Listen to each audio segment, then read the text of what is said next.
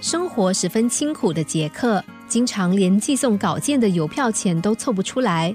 虽然生活辛苦，但是他仍然坚持自己的理想。为了不让梦想消失，他每天都努力的一字一句撰写草稿。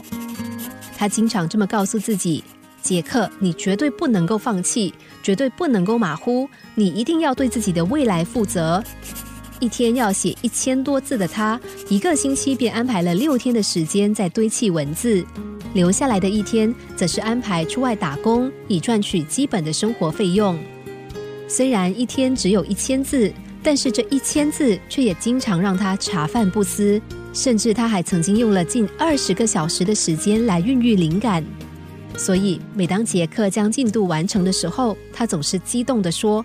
花再多的时间也值得，因为这才是我想要的。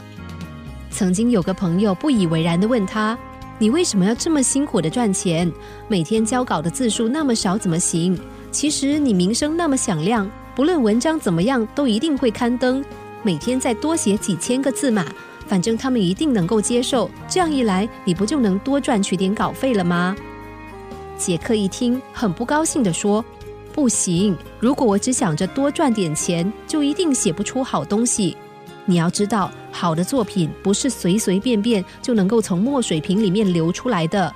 好作品就像砌一面墙一样，每块砖都必须严选一遍，这样才能建造出富丽且风雨不摇的房舍啊！在《与思想家对话》一书当中，有一段关于好文章的定义。好的文章可以简练到每个字都能加重语气。要怎么样达到这个境界呢？把目光投回杰克的身上，听听杰克的创作坚持，然后我们就会知道好文章之所以吸引人的原因。从他的坚持中，你是不是也看见了他的成功技巧？那就是凡事精益求精就对了。因为不论我们在什么样的领域中实现理想，根基一定要踏实。而且还要对自己所踏出的每一个步伐负责，就像杰克在故事中给自己的勉励，要对自己的未来负责。